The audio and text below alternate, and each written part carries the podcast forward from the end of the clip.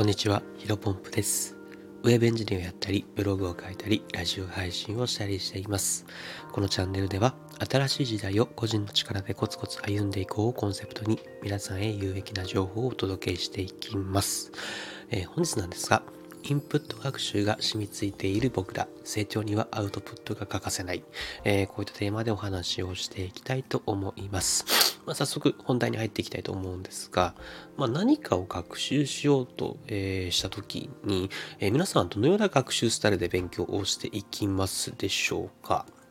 まあ、例えばね、資格を取ろうと思った時には、まあ、テキスト、問題集、えーこういったものを購入して、えー本試験を受けると。えーこれこれは結構イメージしやすいかなというふうに思っています。まあ、その他には例えばなんだろうな、ブログを開設しようとした時ですね。まあ、これ多分ネットで、えーググって、えー調べて、え実際にブログを開設していく流れだと、えー思います。はい。まあ、今日ね、えーお伝えしたいことは、まあ、僕ら日本人っていうのは、まあ、インプット学習が染みつきすぎていて、えーなかなかアウトプットに移せない人が多いということをですね、本日、えー話していきます。まあ、具体的にはですね、まあ、学生時代のことを思い返してもらいたいんですけど、うんと、まあ、国語とか数学とか社会の授業って、まあ、ほぼ先生が、うん、黒板に板書しているのを見て、まあ、僕らはね、ノートに書き、書き写すというか、ノートに書いて、えー勉強を進めていましたよね。うん、まあでも実際どうですかね、今。あの、なんか覚えてます？例えば数学のサイン、コサイン、タンジェントとか。覚えてますかね？なんかなんか場所は覚えてるけど、なんかそのサイン、コサイン、タンジェントが一体何を表すのか、三角形のやつはなんとなく覚えてるけど、みたいな人は多いんじゃないかなと思います。僕はね、実際に覚えてあんまりいません。でもまあその当時ってやっぱりなんだろうな、うん、先生の板書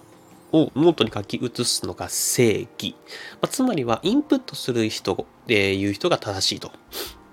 まあ、だからこそね、僕らはインプットに慣れてしまっているだと思いますね。やっぱそれがね、そう、評価対象だったんで、えーっと、まあその、インプット、えー黒板に書き写す作業がしっかりとやるなれば、えー真面目だねとか、えーしっかりと勉強してるねというふうに褒めてもらえたので、まあ、その一方で、今でも覚えてることって、うんと、理科の実験とか、家庭科の論理実習とか、まあ、実際にアウトプットしたことの方が覚えていませんで、いませんでしょうか。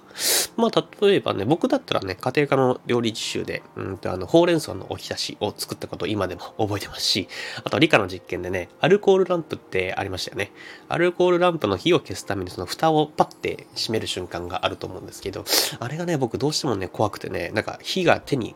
移りそうで、で、まあ、素早くパッて閉めればいいんですけど、まあなんか怖くてね、しょうがなかったので、今でも覚えています。まあでもそのおかげでね、あの火はね、酸素がないとあの燃えないよということをですね、今でも覚えている、でいます。まあここでね、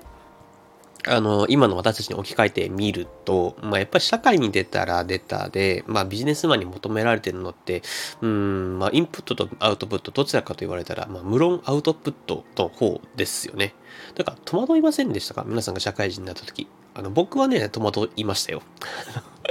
なんか、あれだけね、インプットしてた時はね、褒められていたのに、まあ、社会に出たら全く評価されない。むしろなんか逆になんかアウトプット、アウトプットできないやつ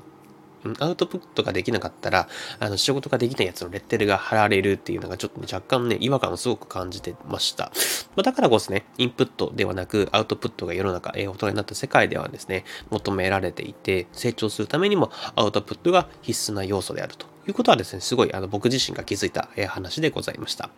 で、あの川沢志音さんっていう方がですね、書かれたアウトプット大全というあのベストセラーが、えーあります本ですね。まあ、これ、名前だけでちょっとピンとこないと思いますけど、あの、なんていうんですかね、本のサムネというか、本の表紙を見たら、ああ、これ見たことあるなという人がほとんどだと思います。その本ではですね、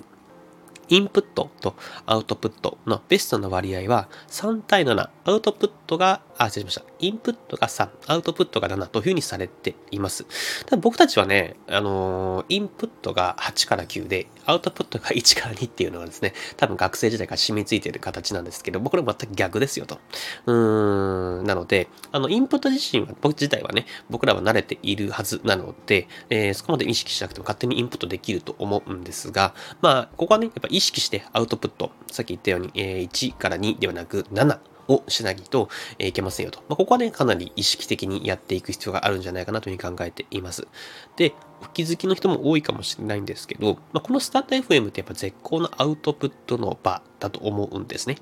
まあ、実を言うとですね、僕はね、結構100%理解してないこともね、あの、よし、ちょっとこれは今日話してみようかなという感じでですね、軽い気持ちで、あの、今日話そうと、えー、話題を決めています。で、そこでしっかりと台本をさ台本をですね、作成していくんですが、あのー、まあ、そこでね、なんか変な話をしてしまうと、まあ、皆さんに、うーん、なんだろう、間違った情報をお届けするわけにはいかないので、しっかりと調調べるんですね。自信のないところは、えー、ググったりとか、あとは本見たりとか、もう一回なんだろうね、いろいろ調べたり直したり、調べ直したりしてですね、まあ、しっかりと台本をまとめて作成していくと。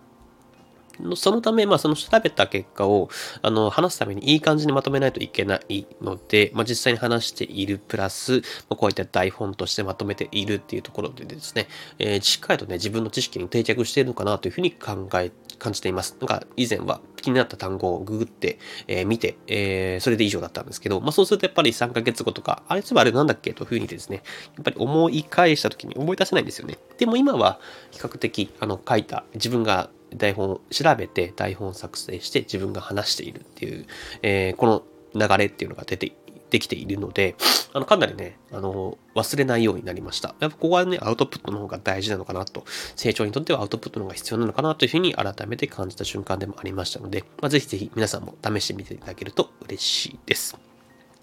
はい。で、本日話したかったことは以上です。じゃあちょっと雑談をします。今日は日曜日ですね。あの、昨日のメンバーシップ放送でもちらっと話したんですけど、あの、土日はですね、どちらもブログをそれぞれ、あの、1記事ずつ、